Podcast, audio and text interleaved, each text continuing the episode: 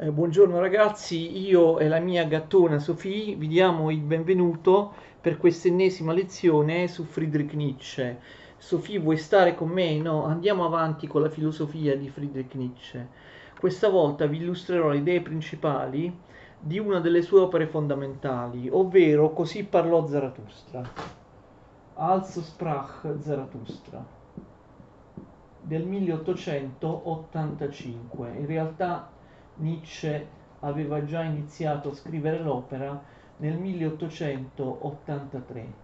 Abbiamo visto nella lezione precedente che il problema fondamentale di Così parlò Zarathustra viene in realtà trattato, hai capito Sofia, anche nella Gaia Scienza, l'ultima delle opere della fase cosiddetta illuministica di Nietzsche. Infatti, in realtà, lo Zarathustra comincia esattamente lì dove si ferma la Gaia Scienza.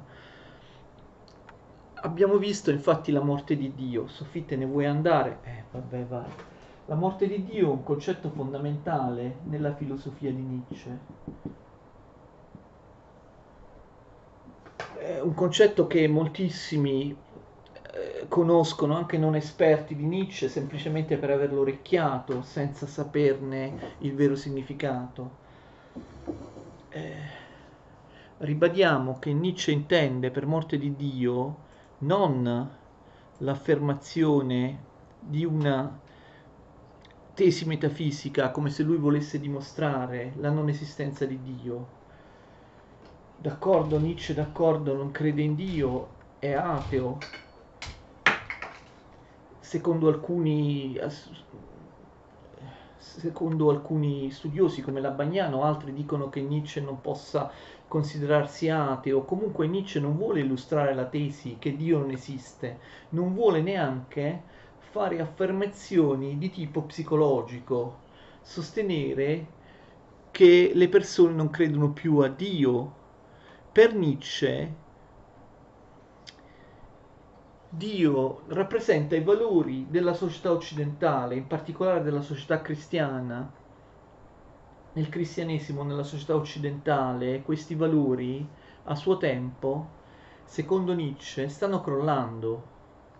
Stanno crollando i valori falsi, i valori, i valori ingannevoli, tutte le menzogne dell'umanità, tutte le menzogne delle metafisiche, il cristianesimo è la peggiore di queste menzogne, il Dio del cristianesimo è una menzogna, si tratta di menzogne che però hanno rappresentato degli errori necessari per poter sopravvivere, per poter andare avanti nella società occidentale. Adesso tutti questi valori stanno crollando, quindi la morte di Dio è una metafora dell'irruzione, del nichilismo del mondo, il fatto che tutte le presunte entità o tutti i presunti valori eterni, immutabili, che hanno un senso, che hanno un fine nella società occidentale,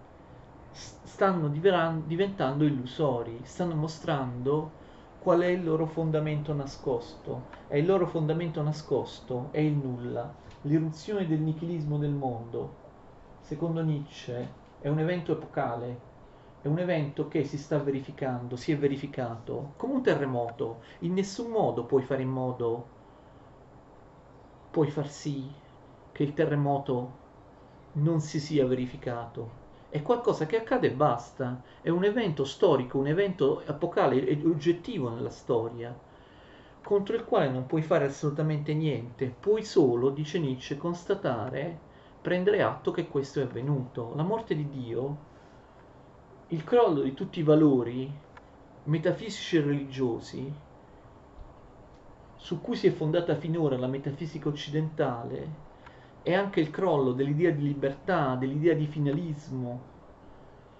de- dell'idea che l'universo abbia un senso, un senso, dell'idea che noi stiamo andando verso qualcosa. Abbiamo visto l'aforismo a 125 della Gaia Scienza, dice stiamo vagando nel nulla. La morte di Dio quindi completa la decadenza della storia della civiltà occidentale. Nietzsche vede nel presunto progresso dell'Occidente una continua storia di decadenza a partire dall'epoca classica dei greci, che già era decadente, vi ricordate? Poi sono avvenute altre cose, il cristianesimo, quindi ancora peggio. Quindi l'essere umano si è attaccato a questi valori, a quest'idea di finalismo, a quest'idea di libertà, che in realtà stanno crollando e quindi gli esseri umani si trovano di fronte al nulla. Questo non rende la verità scusate, la verità come Leopardi non rende più felice l'essere umano, al contrario, la scoperta che la verità corrisponde al nulla apre una crisi devastante nell'Occidente cristiano e getta le persone nell'angoscia e nell'assurdo. Questa insomma è la morte di Dio, qualcosa che avviene e non possiamo farci assolutamente nulla. Nietzsche, così come nelle opere della precedente fase illuministica, soprattutto Umano troppo umano, anche Così parlò Zarathustra, mette in evidenza un aspetto forse non abbastanza sottolineato di Nietzsche, il suo determinismo, l'idea che tutto vada a caso o tutto vada secondo una necessità inviolabile, per Nietzsche è la stessa cosa, dire a caso o dire in base alla necessità è la stessa cosa, in entrambi i casi si priva l'essere umano dell'illusione del libero arbitrio. Nessun vincitore crede al caso, dice Nietzsche, in umano troppo umano. Chi vince pensa di aver meritato di vincere, pensa che la sua vittoria vi sia una giustizia, vi sia un senso, vi sia una motivazione, mentre invece chi vince ha vinto solo casualmente, sulla base di fattori esterni e scontri di forze che l'essere umano non può controllare. Quindi la morte di Dio. In Così parlò Zarathustra ci sono tre temi principali di difficile interpretazione. Il superuomo, altra categoria della filosofia di Nietzsche, che l'ha reso famoso anche tra i non specialisti, anche tra molte persone che non sanno in realtà di cosa si tratti, il superuomo, poi la volontà di potenza, e poi l'eterno ritorno dell'uguale. Questi sono i tre temi fondamentali dello Zarathustra.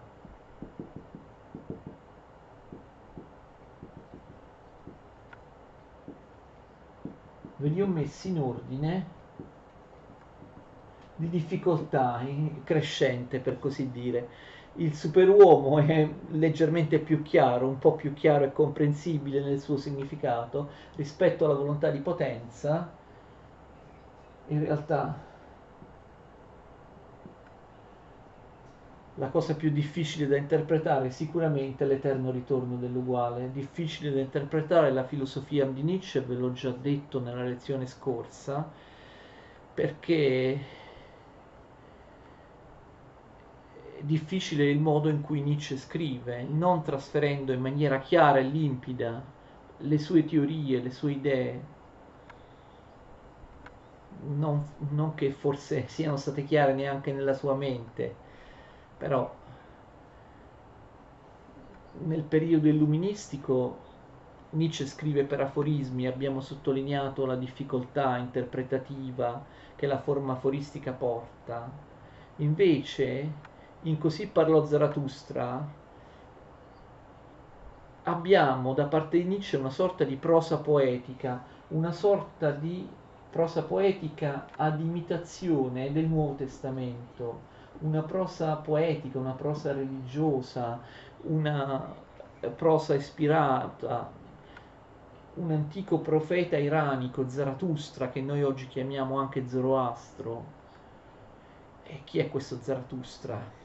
Zarathustra parla come se fosse una, parodia di, una parodia di Gesù Cristo. Ai suoi seguaci, possiede la verità ma dispensa eh, la, la verità. Ai suoi seguaci attraverso parabole, attraverso metafore, come le parabole del Nuovo Testamento, attraverso giochi di parole, attraverso enigmi, attraverso indovinelli, quindi spesso non risulta facilmente comprensibile.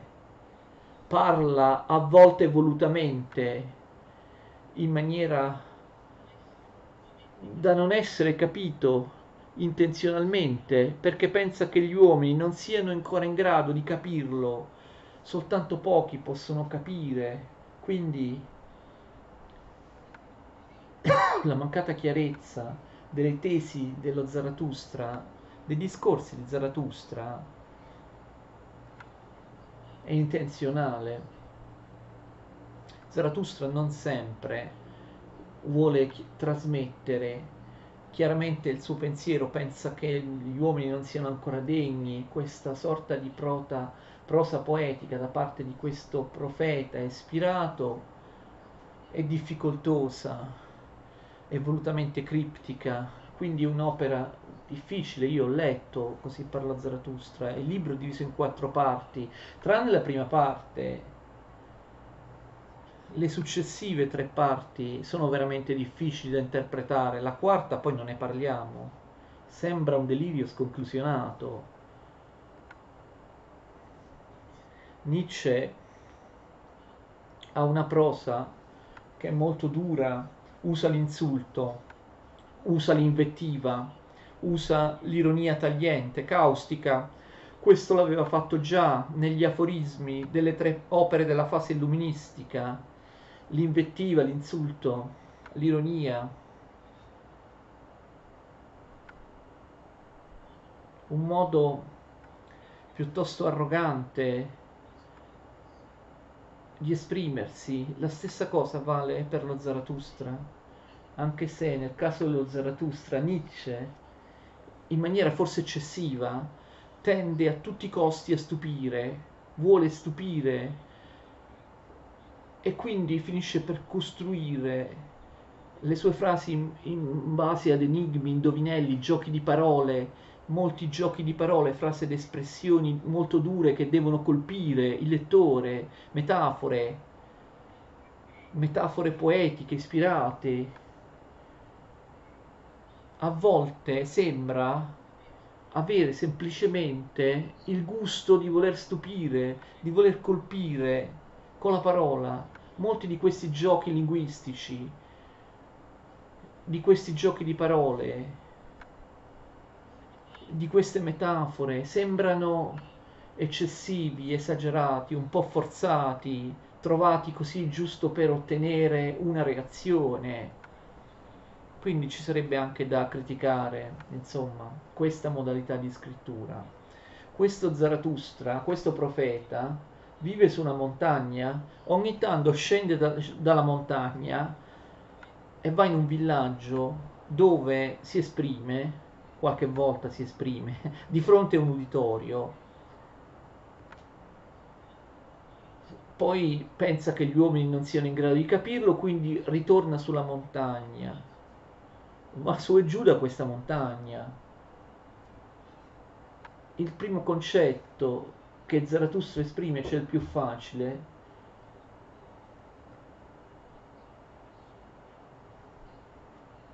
in realtà la facilità dipende anche da quante sono le persone con cui Zarathustra parla.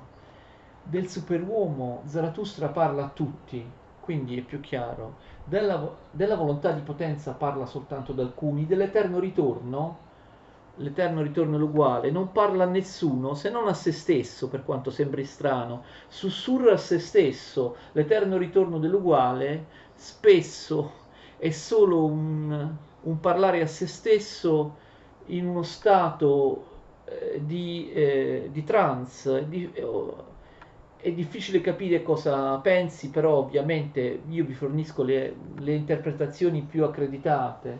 Che cos'è il superuomo? Zarathustra dice io vi annuncio il superuomo, il superuomo è qualcosa che deve andare oltre l'uomo, l'uomo è qualcosa che deve essere superato. al di là dell'uomo c'è il superuomo. Oltre l'uomo deve esserci qualcosa di diverso, di più, di migliore. Tutti gli esseri, dice Zarathustra, hanno creato qualcosa di diverso, di migliore rispetto a sé e voi uomini non lo volete fare. Volete per caso retrocedere alla bestia, dice Zarathustra. Ancora in voi uomini c'è qualcosa della bestia, c'è il ghigno della bestia. Invece io dico che l'uomo, dice Zarathustra, deve essere superato. L'uomo non è la forma definitiva. L'uomo è un cavo dice testualmente Zarathustra, un cavo che viene teso tra la bestia e il superuomo. Quindi l'uomo è un punto di passaggio dal punto di vista evolutivo, un punto di passaggio tra qualcosa che era peggiore della bestia e qualcosa che deve essere migliore. Il, il, superuomo, qualcosa che Nietzsche indica come possibile soltanto nel futuro, questo lo ripeteremo, il superuomo non è qui ora, è un archetipo, un modello di qualcosa, eh, di un'umanità futura, verso la quale l'uomo deve evolversi. Ovviamente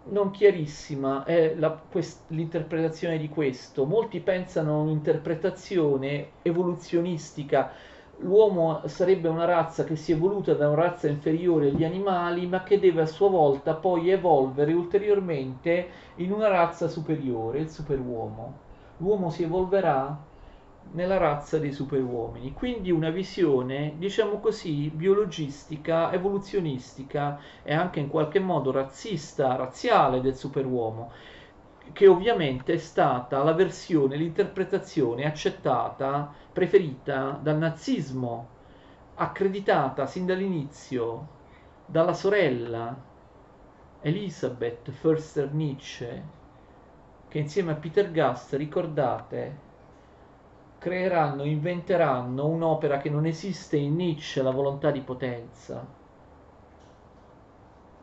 Il superuomo è sempre visto comunque da Nietzsche come qualcosa che è un archetipo, un modello per qualcosa che ancora non c'è.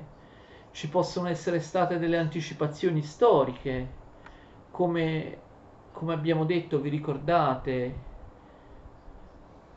i liberi pensatori, i grandi uomini in passato, gli spiriti liberi che in qualche modo hanno anticipato il superuomo, ma sono pochi esempi rari il superuomo un archetipo per l'avvenire, allora è davvero una nuova razza o no?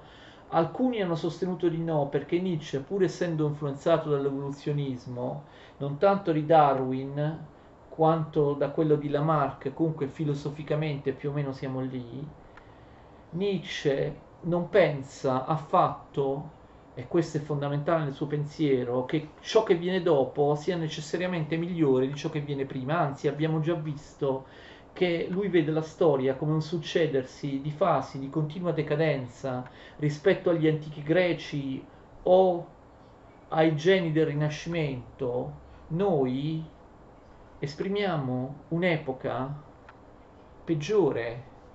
Quindi la storia non va verso il meglio, anzi va verso il peggio. Quindi non è detto che ciò che viene fuori in un'epoca futura sia migliore di ciò che è venuto prima, non è detto che una razza eh, sia migliore di quelle precedenti. Nietzsche dice che i superuomini saranno pochi, delle eccezioni, quindi difficile pensare che sia una razza in cui complessivamente l'uomo si trasforma, perché Nietzsche dice che i superuomini saranno comunque pochi all'interno di una massa di uomini comuni, di uomini inferiori.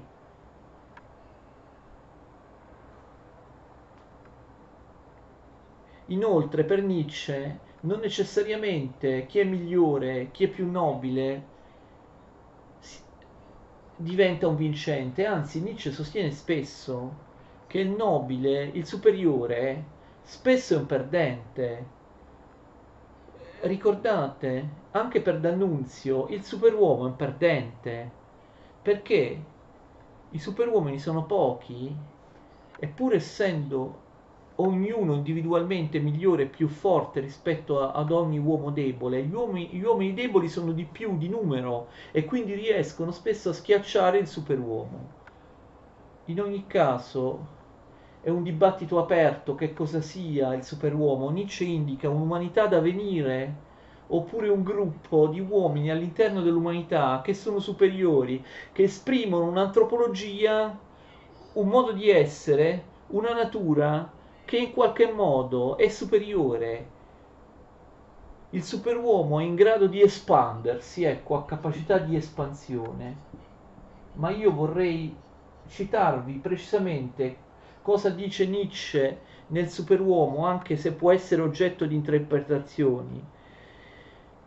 Il superuomo eh, chiaramente corrisponde allo spirito forte, allo spirito libero di cui parla nelle opere precedenti. Il superuomo è un avventuriero, un avventuriero, una figura luminosa, uno che porta avanti una vita che dà degli impulsi di volontà, un impulso di potenza questo impulso di potenza può essere anche distruttivo, non solo costruttivo, anzi c'è un punto in cui Nietzsche dice che il superuomo è più distruttivo che costruttivo.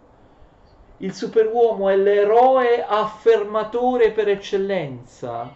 È che vuol dire? Queste però sono le parole precise di Nietzsche. Nietzsche dice il superuomo esprime un fatalismo gioioso, amorfati, il determinismo di Nietzsche. Il superuomo sa che l'essere umano è soltanto un ingranaggio all'interno dell'universo, però lo accetta, accetta il fatalismo, accetta la mancanza di senso in maniera gioiosa, vede, comprende le contraddizioni della vita, ma non si spaventa. Per questo riesce a prendere su di sé le contraddizioni della vita. Il superuomo è anche tracotante, la, la sua tracotanza è una hubris, direbbero i greci, pecca di hubris, così dice Nietzsche, pecca di presunzione, è un tracotante, ma voi direte, ma il superuomo è una figura violenta, una figura che si autoafferma, afferma il suo potere, il suo dominio con la forza, schiacciando gli uomini inferiori. Questo significato c'è e in Nietzsche è inutile volerlo negare,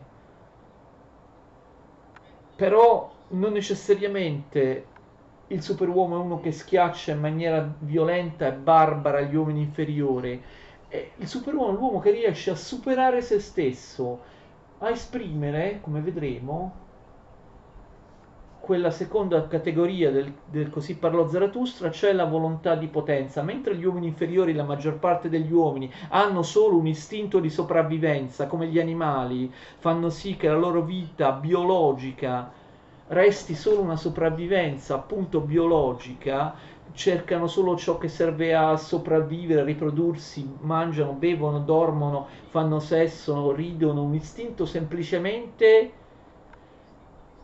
di sopravvivenza. Invece il superuomini, i superuomini hanno un istinto di potenza, un impulso primigenio, un impulso di potenza. Non è detto che questa potenza sia diretta a distruggere, a schiacciare gli altri, gli inferiori a sottomettere gli altri. Il superuomo è indifferente rispetto all'umanità,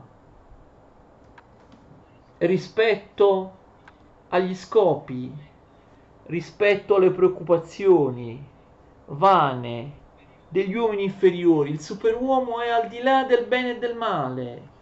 Nietzsche scriverà un'altra opera che appunto si chiama Al di là del bene e del male, che più o meno dice le stesse cose di così parlò Zarathustra. Il superuomo è al di là del bene e del male, il superuomo accetta la mancanza di senso, il crollo di tutti i valori, la morte di Dio dell'epoca attuale. Il superuomo è al di là del bene e del male, il superuomo è senza morale la morale è una finzione delle metafisiche delle religioni tradizionali. Il superuomo è senza morale, al di là del bene e del male. In fondo, se Dio è morto, che senso ha parlare di morale? Che senso ha parlare più di bene e di male, di giusto e di ingiusto? Distinguere il bene dal male. Il superuomo è, è non cristiano, anzi è precristiano, è dionisiaco, esprime la volontà di potenza. Che cos'è questa volontà di potenza? Qui si riaffaccia l'immagine violenta, prevaricatrice, se non addirittura razzista.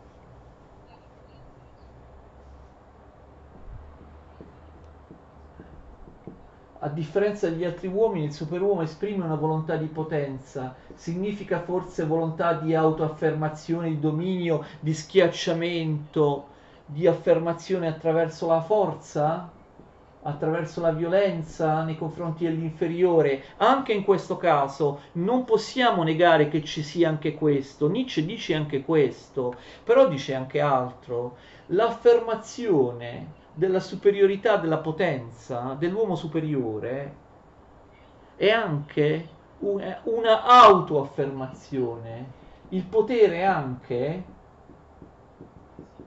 il saper trattenere la propria potenza, il saper controllare la propria potenza. Affermazione non solo come affermazione attraverso la violenza che domina e soggioga gli altri, c'è anche però questo, eh, non possiamo negarlo, è Nietzsche, ma affermazione anche come autoaffermazione, un'antropologia superiore la volontà di potenza, il superuomo, il superuomo è volontà di potenza, cioè volontà di espansione, di autoespansione, di, autoaffermaz- di autoaffermazione, ma significa anche saper controllare la propria potenza, come facevano i saggi delle religioni orientali. Quindi andare oltre, esprimere di più espandersi, ma che significa esattamente? Capite che ognuno può interpretarla in maniera diversa. Per evidenziare che il superuomo è la volontà di potenza, non significano soltanto schiacciamento, distruzione del prossimo, c'è chi ha proposto di tradurre l'originale tedesco Übermensch, Über Mensch, Uber sopra è come l'inglese upon, Uber Mensch, il superuomo, c'è qualcuno che ha proposto di tradurlo non come superuomo ma come oltreuomo, perché superuomo sembra un, appunto un eroe superiore, uno che è un vincitore in una contesa, in una guerra, mentre invece l'oltreuomo è un termine che è meno bellicoso, meno inquietante, in, intende esprimere un uomo che supera se stesso, va oltre, eh, esprime la propria potenza. Ci sono passi in cui Nietzsche dice che coloro che si affermano attraverso la violenza sono i barbari, soltanto i barbari indulgono ad una violenza scomposta, la violenza del rozzo. La volontà di potenza, quindi, non significa che bisogna esprimere nei confronti degli altri una forma di violenza, significa anche saper controllare la propria potenza, espandersi non solo con la violenza o militarmente, espandersi da un punto di vista antropologico. Nietzsche ci tiene a sottolineare l'idea di gerarchia contro l'egualitarismo moderno, il socialismo, Marx, che lui neanche vuole nominare, talmente gli fa schifo. Gli uomini sono diversi tra loro, dice Nietzsche, c'è chi sta sopra e c'è chi sta sotto. c'è chi è felice, è forte, è vincente e c'è invece il debole, il mediocre, il perdente. C'è chi arriva primo e c'è chi arriva ultimo. C'è chi vince, c'è chi perde, c'è chi sta in alto, c'è chi sta più in basso. Nietzsche difende un'idea di gerarchia, ognuno, in cui ognuno deve stare al, al proprio livello e questo non significa che chi è a un livello superiore debba schiacciare e distruggere chi è a livello inferiore perché sarebbe violenza volgare però chi è superiore attenzione può, sar, può, far notare può vantarsi di questo. La volontà di potenza questa è una delle poche chiare che Nietzsche dice sulla volontà di potenza si esprime attraverso la competizione. Lui parla proprio dell'agonismo dell'agone greco la competizione che avevano i greci in tutto la volontà di potenza significa competere continuamente con gli altri nella vita, saper anche perdere, significa competere. Volontà di potenza significa competere, gareggiare, fare agonismo, non solo nel senso sportivo del termine, ma anche, non so, nei concorsi, nei dibattiti, nei dialoghi, nelle polemiche competere sempre, competere contro gli altri. Chi vince, dice Nietzsche, ha il diritto di umiliare chi ha perso, il superiore, ha il diritto di far notare di essere superiore. Contro queste dottrine moderne, egualitaristiche, che Nietzsche aborre, dicono siamo tutti uguali, tutti dobbiamo rispettarci, per lui queste mo- dottrine moderne socialiste socialdemocratiche egualitarie sono l'altra faccia dell'ipocrita egualitarismo cristiano, dell'appiattimento, dell'ipocrita compassione cristiana. Nietzsche dice, il cristianesimo dice che siamo tutti uguali in, mo- in vita e siamo tutti diversi in morti, ma non è così, è il contrario noi siamo diversi, tutti diversi in vita e siamo tutti uguali in morte. Perché ovviamente Nietzsche non crede a quelle che chiama le sovraterrene speranze. In questo caso è completamente d'accordo con il nostro Giacomo Leopardi.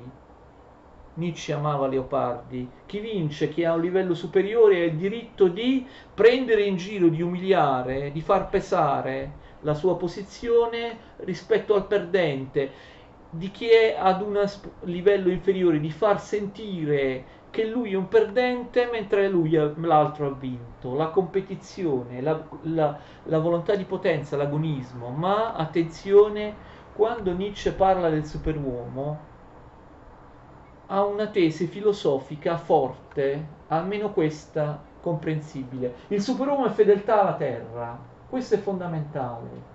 Che cos'è il superuomo? Fedeltà alla terra. Che vuol dire fedeltà alla terra? Voi capite che la frase stessa si presta facilmente a essere equivocata in senso nazionalistico, in senso razzista, in senso nazista. Fedeltà alla terra, fedeltà alla razza, fedeltà alla patria.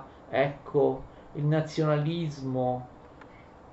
La dottrina nazista è strettamente legata alla terra, al territorio, di, su cui un popolo ha fatto la sua storia, ma qui eh, la realtà è stata occultata per molto tempo, qui viene fuori il materialismo, anche se il materialismo è il, non è il termine più preciso, però il naturalismo di Nietzsche, fedeltà alla terra, significa che una volta crollata le, univers- le, le illusioni, una volta crollate le le illusioni metafisiche e religiose, il superuomo si terrà fedele alla natura, alla materia, al suo corpo, al mondo concreto, immanente, materiale, fedeltà alla terra. significa naturalismo, significa naturalismo e individualismo di Nietzsche. Il superuomo è fedele alla terra, il superuomo è, esalta il suo corpo, la sua fisicità, la sua corporeità, vuole un rifidanzamento col mondo, il mondo materiale, il mondo terreno, che il cristianesimo e tante altre metafisiche hanno disprezzato, considerandolo non la vera realtà ma l'apparenza, doxa, invece il nostro mondo materiale, da cui noi fuoriusciamo con le sue energie è l'unico mondo possibile, quindi bisogna essere fedeli alla terra. Il superuomo perde ogni tipo di speranza in una vita oltre la vita, in qualcosa che non sia terreno, qualcosa di ultraterreno, soprasensibile. Queste cose non esistono, sono state svelate come menzogne. Quindi fedeltà alla terra da parte del superuomo, Nietzsche dice una volta il peccato più grande era peccare contro il cielo, adesso il peccato più grande sarà peccare contro la terra, contro il proprio io, contro il proprio corpo, contro il proprio mondo materiale in cui l'uomo si trova. Bisogna, bisogna seguire questo, non chimere soprannaturali, realtà che non esistono. Quindi questo è un aspetto di Nietzsche che non è stato messo bene in evidenza, che non viene di solito messo bene in evidenza. Perché? La fedeltà alla terra, la centralità dell'individuo, io faccio parte di questo mondo materiale e il mio io è centrale, il mio io. In questo naturalismo Nietzsche assume anche posizioni individualistiche. Vi ho già detto in un'altra lezione che lui è contro lo Stato, ciò che basterebbe a derubricare la sua posizione dall'accusa di nazismo contro lo Stato, contro lo Stato forte, contro le gerarchie dello Stato. Dopo il tramonto della religione, dice Nietzsche, lo Stato rischia di sostituirsi alla religione, lo Stato, la burocrazia che rende in- impossibile la vita borghese. Lo Stato è il nuovo idolo. Bisogna essere contro lo Stato, bisogna essere ancorati al proprio io, al proprio corpo, al proprio individuo, alla propria individualità, alla propria coscienza. La coscienza in Nietzsche non è qualcosa di spirituale. Anima e corpo per Nietzsche sono la stessa cosa, sono un intreccio, sono un intreccio. Anima e corpo, la coscienza, che giustamente, che scusate, ingiustamente la coscienza è stata divisa dualisticamente dalle filosofie precedenti, quindi fe- fedeltà alla terra. Poi, che cosa esattamente voglia dire con la volontà di potenza, anche qui ci sono interpretazioni più accreditate, non, è, non, non ci sono certezze, non è proprio chiaro anche per colpa della modalità con cui si spiega Zarathustra. Non abbiamo adesso il tempo, la lezione, la lezione è già stata piuttosto lunga, non abbiamo adesso il tempo del terzo più difficile, di parlare del terzo e del più difficile concetto dello Zarathustra, quello che Nietzsche con, attraverso Zarathustra chiama il più abissale dei miei pensieri, L'eterno ritorno dell'uguale, Nietzsche dice, è proprio al centro dei miei pensieri. L'eterno ritorno dell'uguale è, è la chiave per comprendere la mia filosofia, è il punto dove vuole andare a dirigersi, dove vuole andare a parare tutto ciò che Nietzsche ha detto finora. Quindi parleremo dell'eterno ritorno dell'uguale nella prossima lezione. Vi ringrazio, ringrazio tutti, arrivederci.